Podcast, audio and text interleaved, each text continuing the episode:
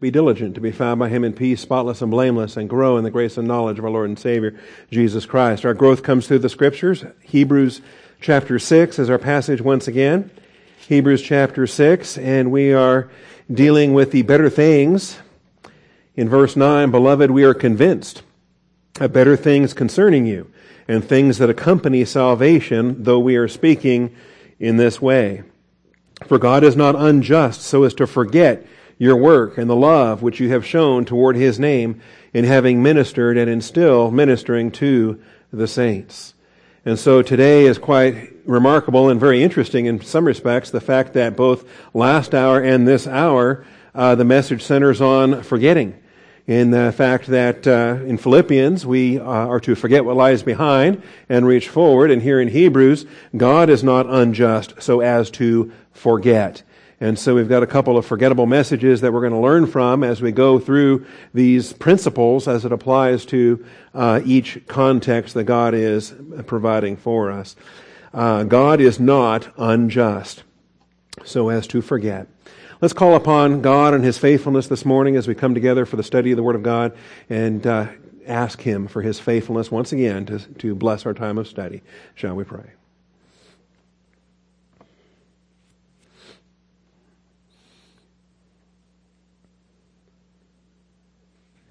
Almighty Father, we do thank you for the truth of your word and the blessing that we have, the blessing that is ours, Father, to assemble together, to receive instruction, to stand before you as workmen, needing not to be ashamed, rightly dividing the word of truth. And so, Father, we are presenting ourselves to be equipped, not just to learn things and know things, but to take hold of what we learn and know and make use of them in the uh, work assignment that you've provided for each one of us. So, Father, humble us to receive the word implanted. Work in us that which is pleasing in your sight. I thank you and I praise you, Father, in Jesus Christ's name. Amen. And so, both last hour and this hour, we're dealing with forgetting concepts. And uh, this forgetting is a good forgetting that uh, God says He's not going to do. And so we can rejoice in that and uh, and understand the uh, the impact of what's happening here. But we start with the persuasion. And last week we were dealing with uh, verses eight and nine. Beloved, we are convinced of better things concerning you. And so Paul, or not Paul, but the author here of Hebrews and his companions, whether it's uh, Barnabas or whether it's Luke or Apollos or whatever your your theory is for the authorship of Hebrews, whoever the sole author was, he has help. He has a team with him because occasionally the I gives way to a we, such as uh, happens here. We are convinced of better things concerning you. And so that's a clue that the author is not by himself. And perhaps it's Barnabas and Luke. And so this, this whole argument we've been having is kind of hilarious because it's both of them together in, uh, in some sense but uh, the convincing. I think this is important as well. So we have, uh, and last week we were looking at verse 9 and we were talking about the warning passages, recognizing this is the third and the longest of the warning passages from 511 to 6:8, The third and the longest of Hebrews' five primary warnings. And yet it is followed with a very encouraging but having finished uh, uh, uh, warning them using such harsh language as uh, being cursed and ends up being burned. That's a that's a pretty uh, dark ending to a warning. And then he follows it with a but. Beloved, we are convinced of better things concerning you. And so the primary author and those with him are persuaded that these warning passages in Hebrews are going to be effective that they're going to be effective in saving the readers from their considered apostasy. They're on the verge of apostasy. He's warning them against apostasy, and he's convinced, he's been persuaded that they will turn away from that, that they will return to the Lord, that they will stay the course, and that they will not fall back into the apostasy that they're thinking about. Considering going back to Mosaic law, considering a return to Jerusalem and uh, the priestly function that they were engaged with there. And so along with this salvation comes better things. And uh, that bothers a lot of folks. You know, what could be better than salvation? Well, first of all, this is not phase one salvation we're talking about anyway. It's phase two salvation. That they're going to be saved, rescued, delivered from sin.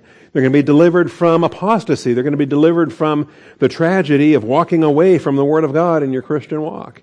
And, uh, and what comes with that? All kinds of better things.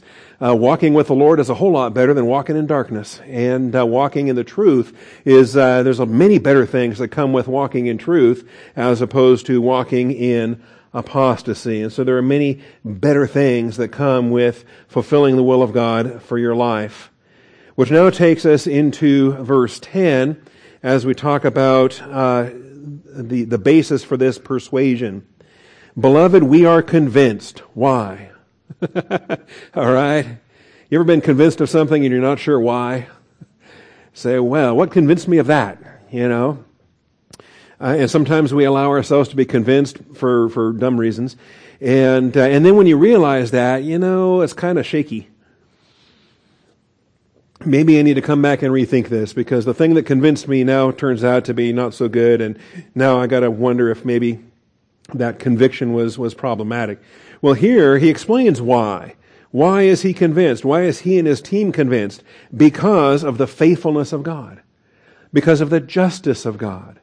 The explanation is given in verse 10 for God is not unjust. And that, and that's the basis for the uh, consideration. What is it that convinces the author and his associates uh, in, in verse 9 when he says, We are convinced? It was reviewing the character and essence of God.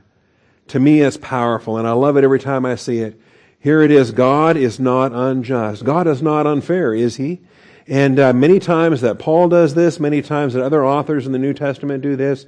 When we review the character and essence of God, what happens? We get persuaded. We get convinced. We get comforted. There are practical benefits for us every time we review the character and essence of God. God is not unjust, is He? And uh, when you put it that way, okay, right? And it just solves so many issues in our testing, so many issues in our growth, so many issues when maybe we've been pouting, maybe we've been throwing a pity party, maybe we've been uh, going through testing and then complaining about it and uh, disagreeing with God. And what, what feeds that? Fundamentally, in our darkness, what feeds that is we're accusing God of being unfair. we're, we're saying, God, this is unfair. This is not right. I shouldn't have to go through this. What are you making me do this for? And then somebody stops you and looks you in the eye and says, Is God unfair? Is God fair? Is he righteous? Is he just? Is God love? Is he doing this because he hates you or is he doing this because he loves you? And then you stop and you say, okay, you're right. I don't want to no, no, I can't do that. God is fair. God is righteous. And that's how we resolve these things. And so if, um, I'll just walk you through some of my favorite passages, and it might be that there's, uh, there's others that, uh, that you prefer better than me. In fact, when class is over, you can say, why didn't you use this? This is my favorite justice of God passage, or this is my favorite righteousness of God passage. I can't believe you left it out. Um, well, that's good. Okay. This is part of what keeps you thinking and keeps your, um, the attention focused. And if there's something I overlooked, then let me know. But uh, Hebrews 6.10 says, God is not unjust. God is not unjust. And so uh, I like Genesis 18. I like Deuteronomy 32. I like Second Thessalonians. And uh, you probably have favorites beyond these. But let's just look at these this morning. Genesis 18:25. God is not unjust. And in a context here whereby Abraham is developing a prayer life, whereby Abraham is functioning as a steward, and um, not only on behalf of his nephew, but he could have had a, a much larger ministry even beyond that. It's uh, it's curious to me what what uh, comes into the the detail here. All right, so Genesis 18. This is the very famous Sodom and Gomorrah story. This is the destruction of Sodom that happens here. The Lord is on his way to destroy. He's got some angels with him. And uh, in the process of this, and of course, Abraham invites him in for dinner real quick, and then Sarah's got to feed these hungry guys. Um, but then they depart, and uh, in verse 16, the men rose up from there and looked down toward Sodom, and Abraham was walking with, with them to send them off. And the Lord said, Shall I hide from Abraham what I'm about to do? And this is curious to me because this is God, you know, talking to himself, posing a rhetorical question, and answering it himself. But it, it, to me, that's kind of a neat way to express it where we can understand God's thinking behind what he does. Shall I hide from Abraham what I'm about to do, since Abraham will surely become a great and mighty nation, and in him all the nations of the earth will be blessed?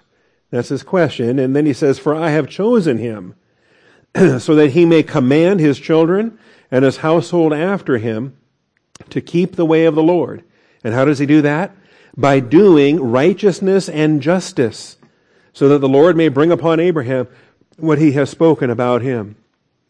And so to me, it's a vital consideration with respect to the plan of God that when God is at work, when God has called somebody to service, such as in the case of Abraham, or such as in the case of the believers uh, in the Hebrews epistle, or you and me today, that it's useful for us to stop and ask, wait a minute, what's the purpose of God in this? Is he hiding his purpose from us, or are we his fellow workers? And if we're his fellow workers, then how are we on board with what he's doing? And I think his essence is a big part of that, as, as is mentioned here righteousness and justice. And so, uh, having resolved that in his own thinking, then in verse 19, he talks to Abraham. And the Lord said, The outcry of Sodom and Gomorrah is indeed great, and their sin is exceedingly grave. And by voicing this in Abraham's hearing, he's now uh, cluing Abraham in into what is about to happen here. I will go down now and see if they have done entirely according to its outcry, which has come to me, and if not, I will know. And so he's going to stand on the hill here with Abraham and watch over the process while the two angels are going on down in there. And uh, this is part of what angels do when angels learn and they observe humanity and, and what, uh, and what's going on. So the men turned away from there and went toward Sodom while Abraham was still standing before the Lord. And Abraham came near and said, and this is key, because God's already addressed this in his own uh, internal deliberations, and obviously Abraham's like minded. Abraham came near and said, Will you indeed sweep away the righteous with the wicked? Suppose there are fifty righteous within the city. Will you indeed sweep it away and not spare the place for the sake of the fifty righteous who are in it? And then the key statement of verse 25 far be it from you.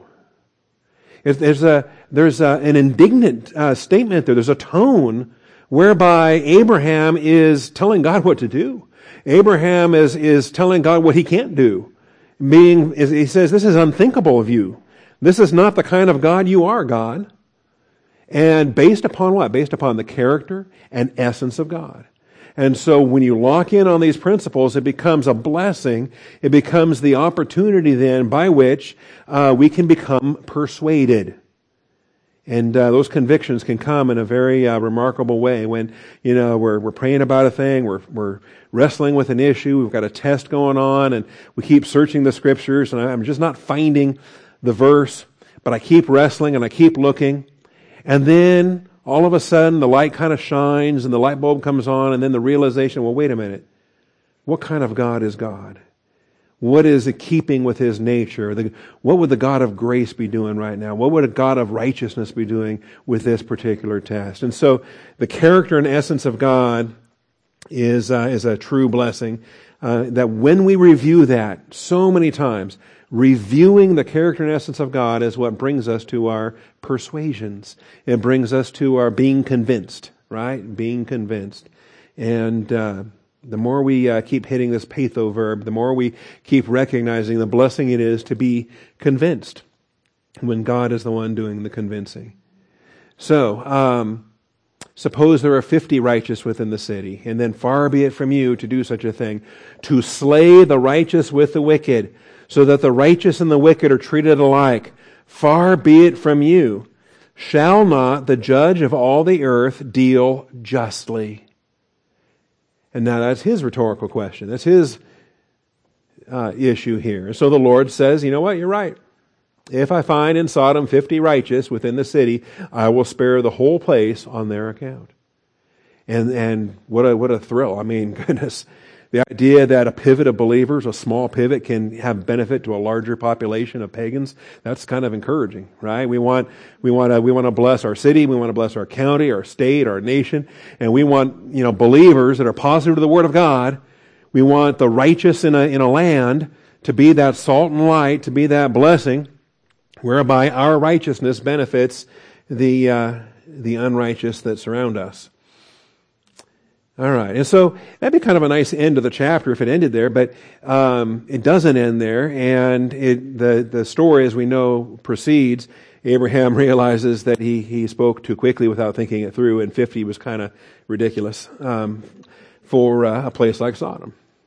Okay, and uh, there's other aspects here, and this this is uh, such a fun chapter. Um, so he he says a second time. Abraham replied, Now behold, I've ventured to speak to the Lord, although I'm but dust and ashes.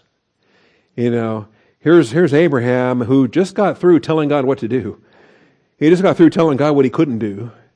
And God said, okay. And then he realized, wait a minute, um, maybe I, am I'm, maybe I'm five short.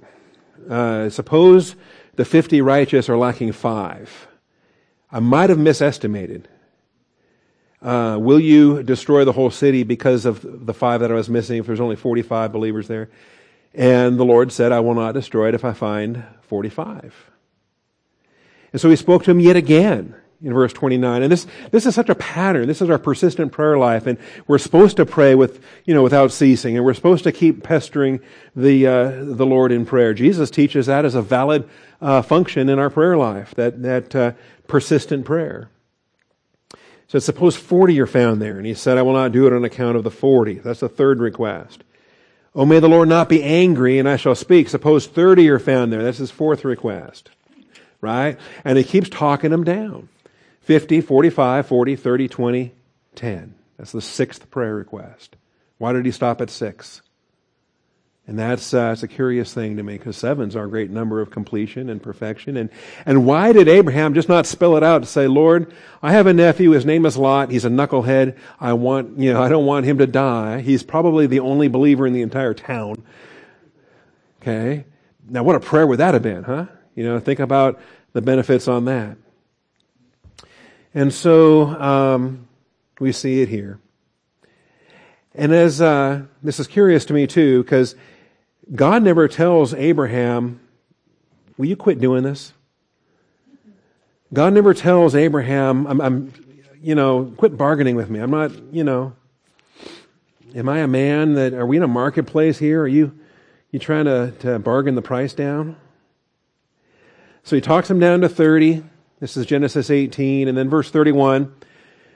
Now behold, I have ventured to speak to the Lord. Suppose 20 are found there. That's his fifth prayer is 20. And he said, I will not destroy it on account of the 20. And each time Abraham keeps pestering the Lord, the Lord very patiently keeps answering the prayer. The Lord never gets irritated. The Lord never throws a temper tantrum. The Lord never gets, you know, fed up to here and says, that's it, Abraham. I'm sick of this. Quit messing with me.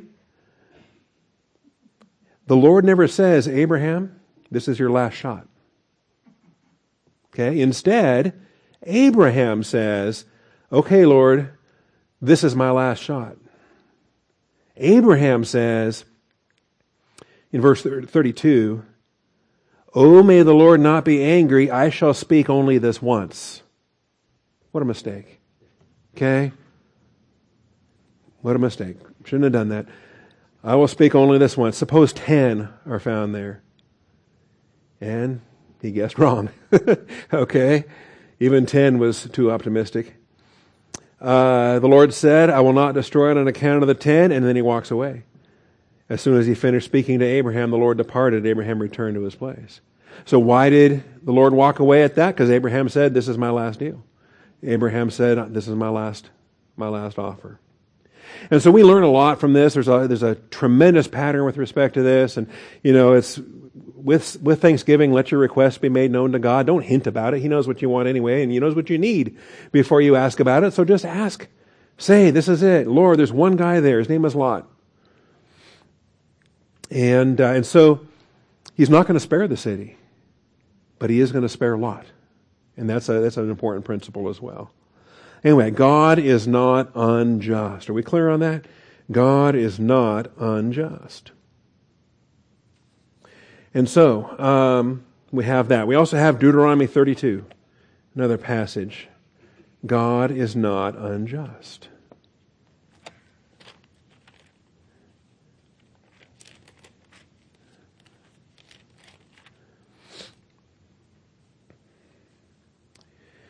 This is in the Song of Moses in Deuteronomy 32. Give ear, O heavens, and let me speak. Let the earth hear the words of my mouth. Remember, everything we do is under angelic observation and human observation. Let my teaching drop as the rain, my speech distill as the dew, as the droplets on the fresh grass, as the showers on the herb. For I proclaim the name of the Lord, ascribe greatness to our God ascribe greatness to our God. You know, God ascribes His own greatness. His Word reveals who He is. His Word reveals what He is. Everything we know about God, we know from His Word. And yet, we are called upon to do what? To ascribe His greatness.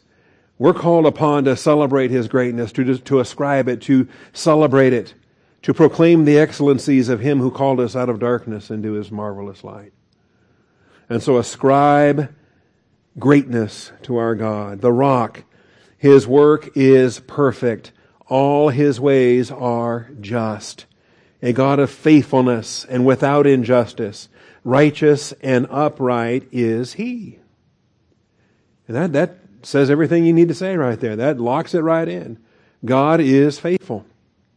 And so we review the faithfulness of God. And it's fruitful. We, we remind ourselves, we remind others, we celebrate these things. It helps to reinforce these things when we center on the faithfulness of God. One from the New Testament I like, Second Thessalonians. Second Thessalonians. And this one's more obscure, but I think it is um, crucial to understand our place in the church age and to um, not grow impatient in what we haven't seen yet. Because sometimes we're too impatient and God's too slow, and uh, what we want, uh, we want now. And if we don't get it now, the first thing we do is stomp our feet and think that God's unfair. no, God's not unfair. You're impatient. How about that?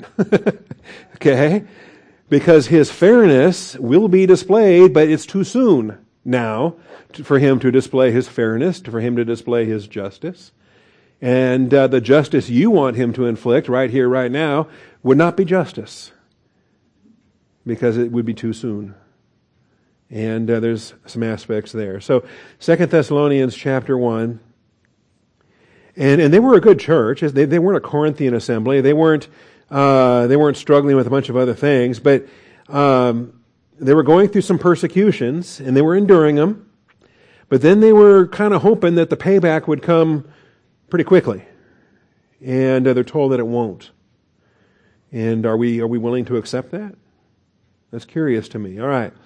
So uh, here in chapter one, um, verse three, we ought always to give thanks to God for you, brethren, as is only fitting, because your faith is greatly enlarged the love of each one of you towards one another grows ever greater.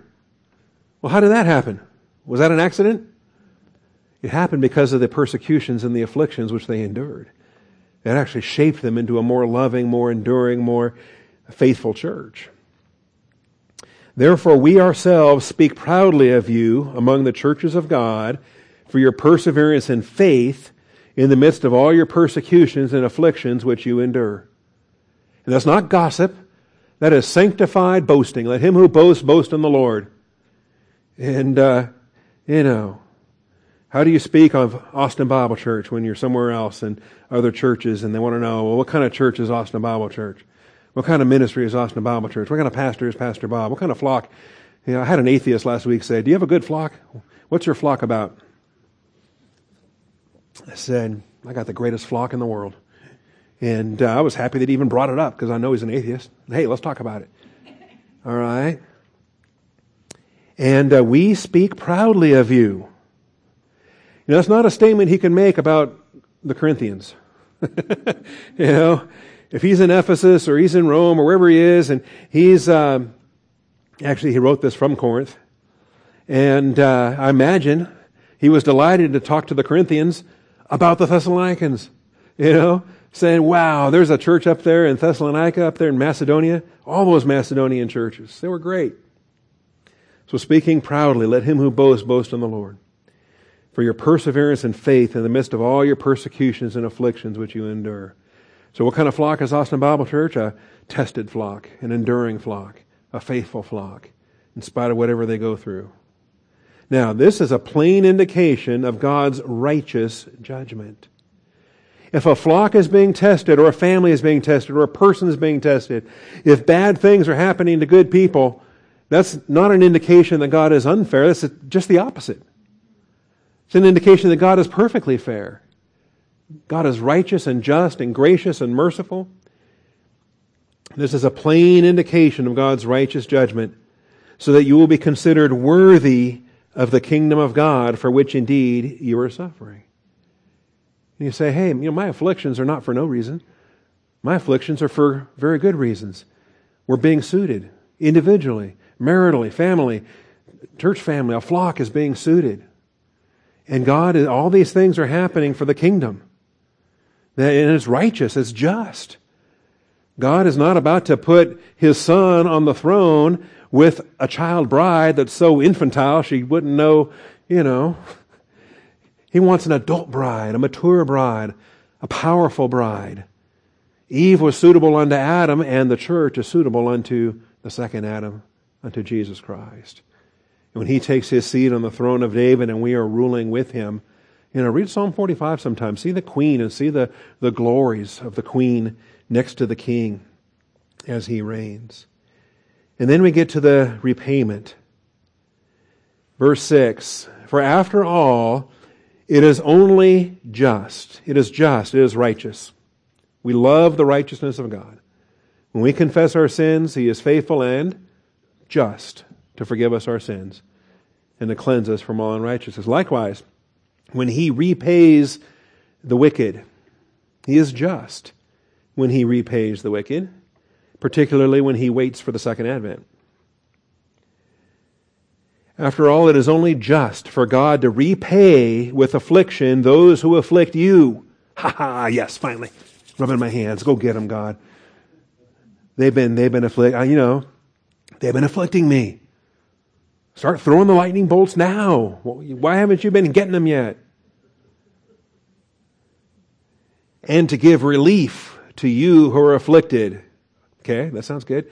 And to us as well. Notice though, when the Lord Jesus will be revealed from heaven with his mighty angels in flaming fire. Wait a minute. you mean I got to wait? And even better, yes, we got to wait. And even better, by the time this happens, you and I will already be resurrected, glorified, judgment seat processed, dressed in white, sin nature removed. We will be holy and perfect as He is holy and perfect. We will be sinless. And we will have the attitude God has who takes no pleasure in the death of the wicked. So when that recompense finally hits, we will be like minded with Jesus Christ.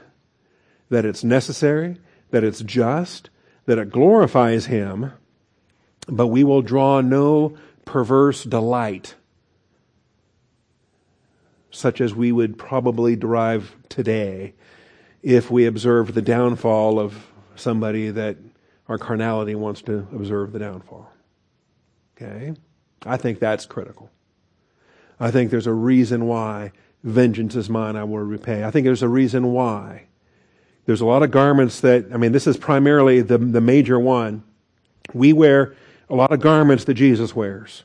From our robe of, you know, our robe of light, our breastplate of righteousness, a, a lot of what we wear mirrors what Jesus wears. The one thing that he wears, he wears vengeance like a, like a mantle. And we can't. We can't. We're not equipped. We cannot put on vengeance. We have to leave vengeance in the hands of God constantly. All right.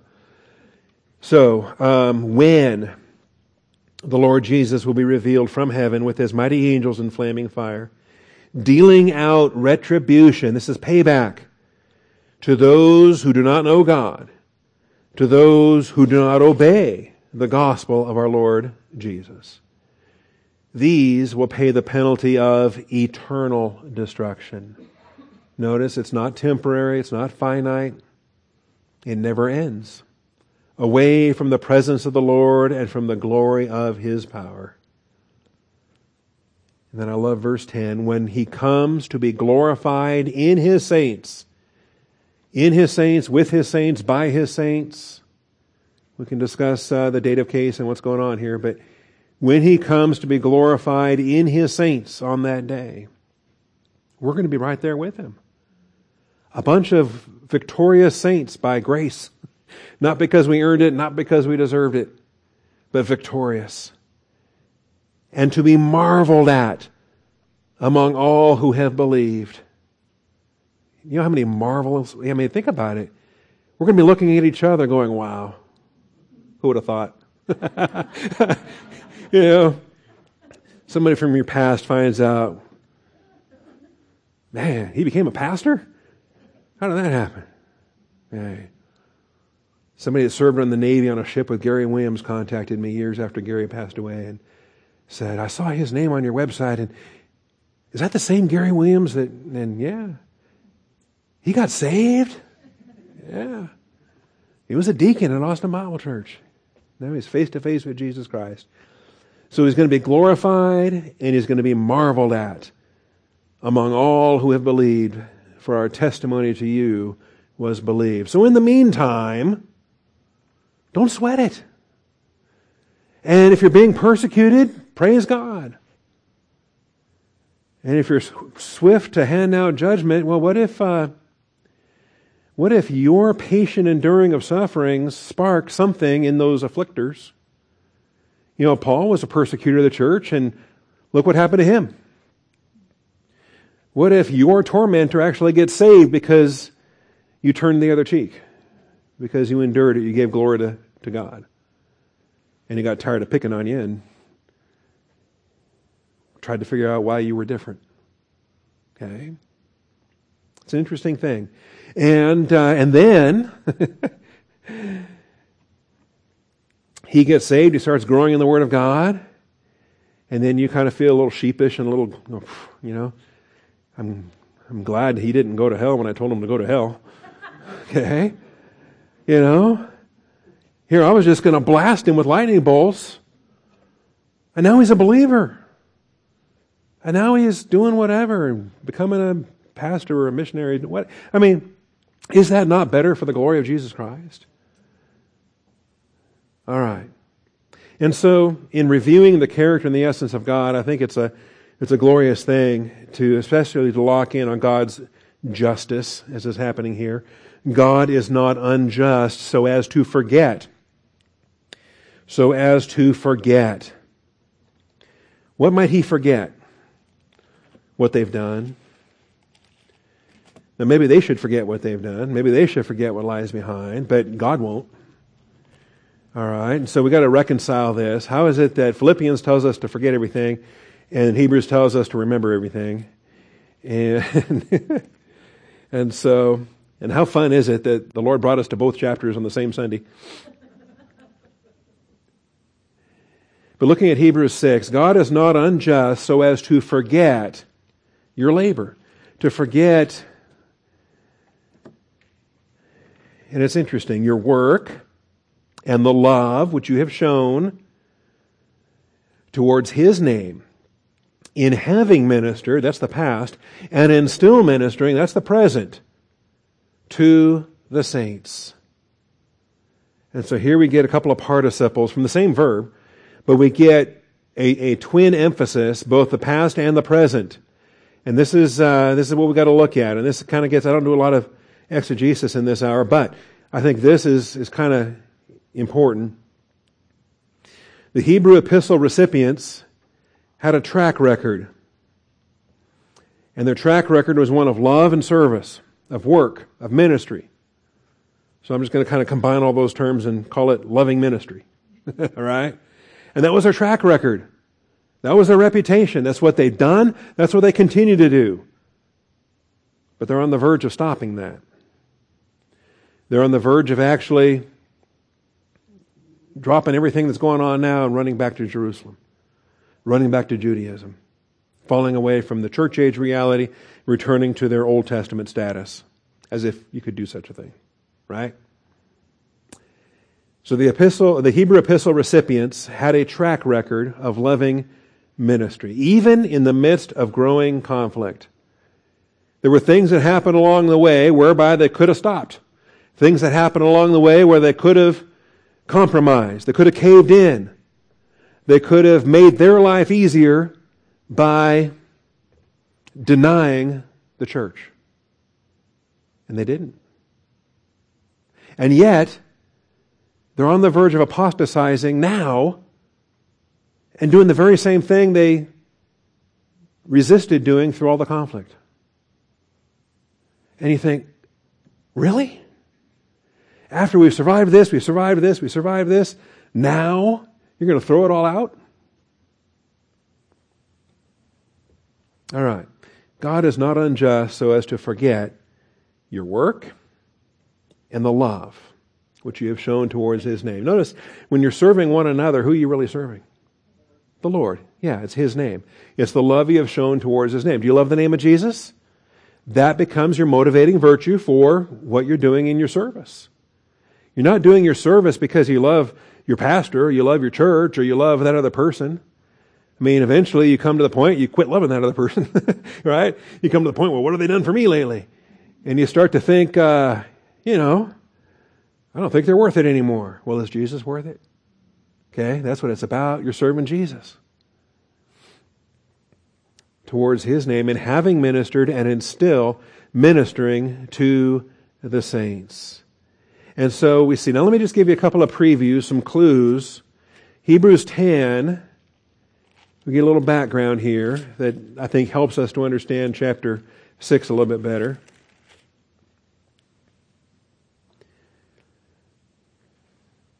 Hebrews 10 32 says, But remember the former days. And we're going to talk about this on Wednesday night because Wednesday night we have to define what does it mean to forget what lies behind when Hebrews 10:32 says remember the former days. Remember the former days when after being enlightened you endured a great conflict of sufferings. You remember that? When you named the name of Christ and you started walking in the light, that crowd you left behind, what did they think? How do they respond? How do they treat you? Partly by being made a public spectacle through reproaches and tribulations. Partly by becoming sharers with those who were so treated. So not only did you go through quite a bit of stuff, you also identified with fellow brothers and sisters as they were going through a lot of stuff. And either step, and each step of the way, you could have avoided all that if you would have just thrown in the towel and denied the name of Jesus Christ and gone back to the, the Judaism you were leaving. These are the crossovers we're talking about. Most of them were believing priests. And so,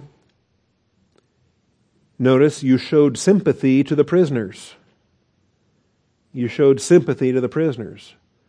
Think about it. Are you going to identify with them? Are you going to show, are you going to bring them gifts? Are you going to feed them? Are you going to take care of them? Come and visit them on visitation day? Oh, are you with them? You know, think about Peter when they said, Are you with this guy? Oh, no, no, I'm not with him. yeah. Peter denied the Lord three times. These guys weren't denying anybody. They showed sympathy with the prisoners and they accepted joyfully the seizure of your property. You ever what happened to Paul's wife when he entered into the church? You ever want to know what happened to Paul's estate when he entered into the church? Whatever happened to his property when the Sanhedrin seizes it? All right. Accepted joyfully the seizure of your property, knowing that you have for yourselves a better possession and a lasting one. And so remember that stuff and keep pressing forward. Keep pressing forward. Therefore, do not throw away your confidence, which has a great reward. You, I mean, you're on the verge of throwing it away now after all you've gone through? You have need of endurance, so that when you have done the will of God, you may receive what was promised. Yet in a little while, and he will not delay. All right, so they have gone through growing conflict. How much? How, how, well, not yet to the point of martyrdom, but they were approaching that. Hebrews 12:4 You have not yet resisted to the point of shedding blood in your striving against sin. Yet you have forgotten the exhortation which is addressed to you as sons. And so that takes into the discipline passage there of Hebrews chapter 12. So what are we saying? These Hebrew epistle recipients had a track record. I mean, and whether they were in Antioch or wherever they were, we don't know the geography. We don't know the city that the letter was written from, and we don't know the destination of where it was written to. But we just know that it was a body of believers with a priestly background undeniable they had a Levitical priestly background. And so wherever they are now, some even think they're in Jerusalem. I think they've left Jerusalem, but they're on the verge of returning back to Jerusalem. And uh, these recipients had a track record of loving ministry even in the midst of growing conflict. And yet they're on the verge of apostasy.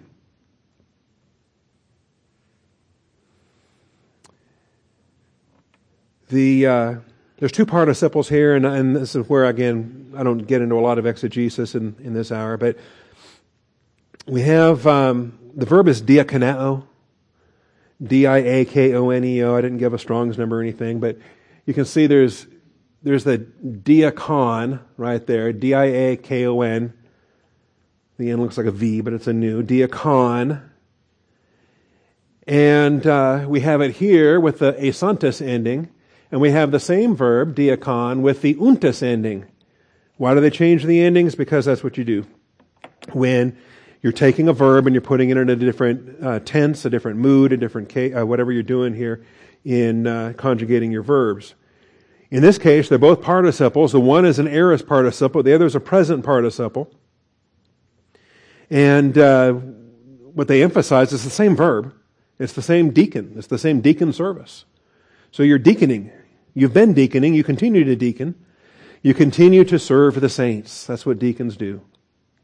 Here in a few minutes, the deacons are going to deacon and they're going to serve by bringing the communion elements down the, uh, down the aisles.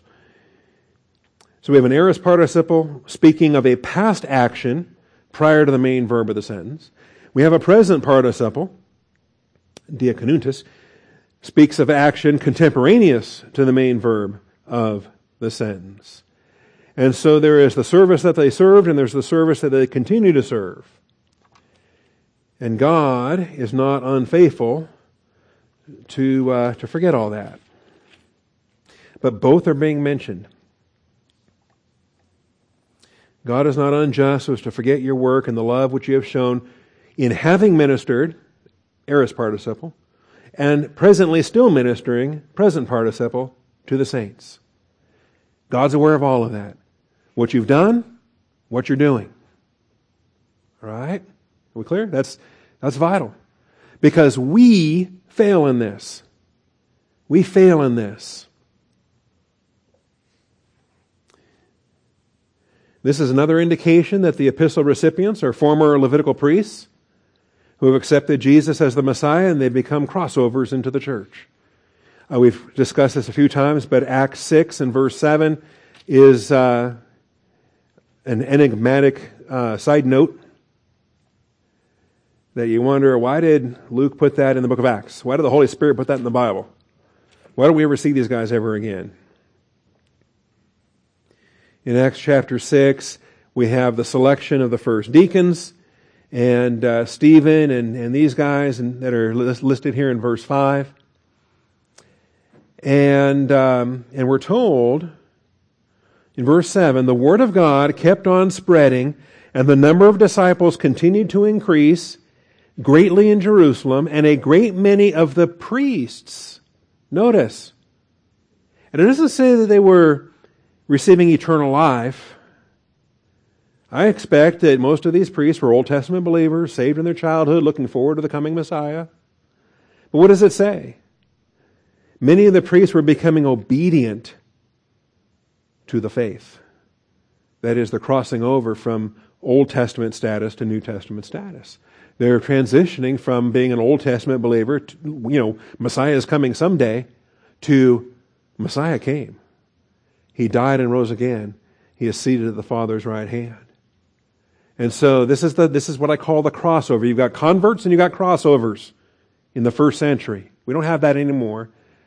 But in the first century, you had crossovers and you had converts.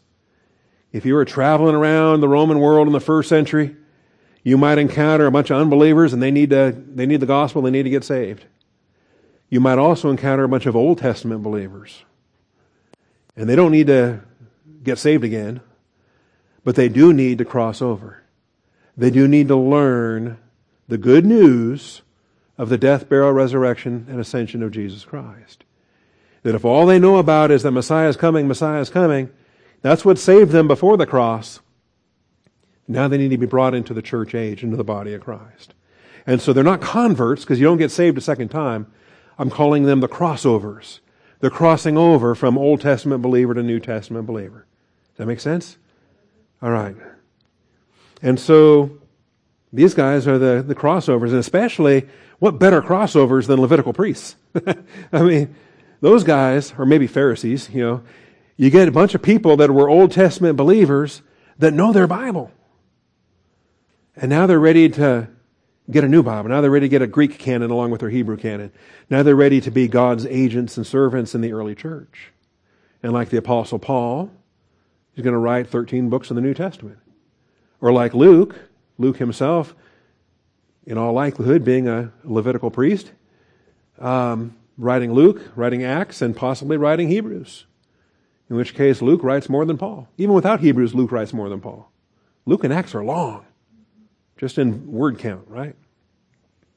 But if, he, if Luke is also the author of Hebrews, if we have first Theophilus, second Theophilus, and third Theophilus in Hebrews, okay, that's, uh, that's extraordinary. So, um, with respect to these participles now, and, and it's left unstated, but the author knew what he was talking about, and the recipients knew what he was talking about. In having ministered and still ministering, the ministry you had back in the day when you were Levitical priests in Jerusalem, and the ministry you have now as church age believer priests, what you did and what you're doing. Think about it. It's kind of an interesting way to reflect this.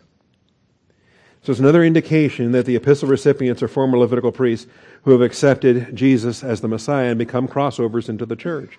So then when he talks about the ministry you did and the ministry you're doing, he can very easily be reflecting what you did in your Levitical priesthood, what you're doing now in your Melchizedek priesthood. What you did as Old Testament believers, what you're doing now as New Testament believers. See, otherwise, they are going to start forgetting about this. God won't forget what they did or what they're doing, but the Hebrews recipients are in danger of an unrighteous forgetting. Forgetting their present ministry in a desire to return and resume a past ministry. Forgetting their present ministry in a desire to return and resume a past ministry and they are on the verge, the warning on this apostasy, that they're going to throw away the present participle and try to go back to that aorist participle. They're going to try to go back to what they used to be doing. So the Hebrew recipients are in a danger of an unrighteous forgetting. Forgetting their present ministry and a desire to return and resume a past ministry. This is why, and we're going to expand upon this Wednesday night in the Philippians series. Philippians 3:13 says forgetting what lies behind. Forgetting what lies behind.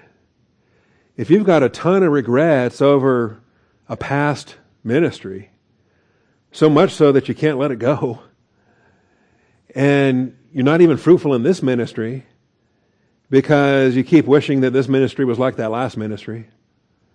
Okay, you know, and uh, Of course, it's easy for me because this is my one and only ministry, my one and only church. But when Ralph was the pastor here, how many Brooking stories did we hear? We heard thousands of Brooking stories. We heard all about, you know, the previous church. And, you know, you start to think, well, wait a minute, you know, you want to go back to those guys? It sounds like you miss them. What are we? What's going on here? Okay. Anyway, if, if, if, you're, if you won't forget the past, like Philippians 3 orders you to, if you keep dwelling on, man, things were better back there, then you might start regretting what you're doing here. You might even decide, hey, forget this, let's go back. And that's what their danger was. That's why they get the five warnings they get in the book of Hebrews. That's why again and again and again, the Levitical priesthood is shown as being so inferior to the Melchizedek priesthood. That's why we can thank God that Jesus Christ opens doors no man can shut. He shuts doors no man can open. Revelation 3, verses 7 and 8. So if he closes a ministry, uh, what are we going to do? Try to reopen that door again? We're going to argue with Jesus? Okay? Because he closed the door. So let's go through the open door and let's keep pressing forward. Let's keep pressing on the upward way. Because whatever we did in the past, hey, it's over, it's done, that door's closed. Good, bad, or otherwise, that's now laid up in heaven as wood, hay, straw, or gold, silver, precious stones, or some of both, whatever. Let's keep reaching forward. That's the impact there. Let's pray. Heavenly Father, I thank you uh, for this message, and thank you that we had the time to get through this message, Father. It's, a, it's always a short session with communion, but I thank you, Father, uh, that you, from the foundation of the world, and eternity past, you put us in uh, Philippians 3 at 9.30 and you put us in Hebrews 6 at 11 o'clock. And Father, I thank you for the, uh, the blending of these, of these ideas and the, uh, I pray that the uh, message would be profitable and impacting, that we would respond to what is being made clear, that we would see the truth of what is, and that we would embrace it, that we would um, not only understand it, but live it out and, and uh, make it very real in how we think and how we operate. So, Father, uh, open our eyes to these blessings. Um, equip us to forget what needs to be forgotten, to remember what needs to be remembered, and, uh, and uh, to do so according to Scripture. Uh, thank you and I praise you, Father, in Jesus Christ's name. Amen. All right. The Sunday school classes will be brought in here for to join us for communion, and we shall